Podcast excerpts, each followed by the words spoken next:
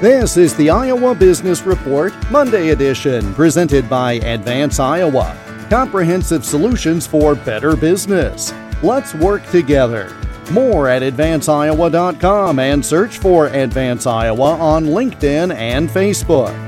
Under its current formulation, the federal Medicare system will fail financially in a relatively short period of time. That's why Dean Clancy of Americans for Prosperity says we should act now to modernize and reform Medicare.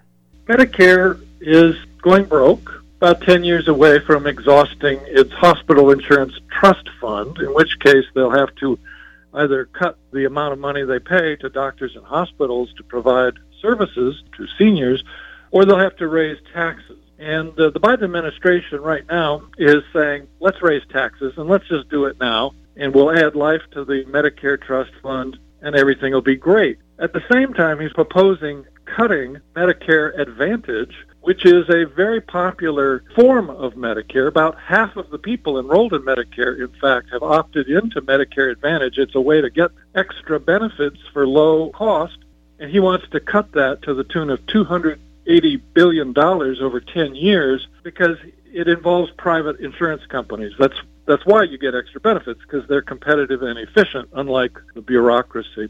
As part of his time in government service, Dean Clancy played a role in creating health savings accounts. He says HSAs should be made available to all Americans.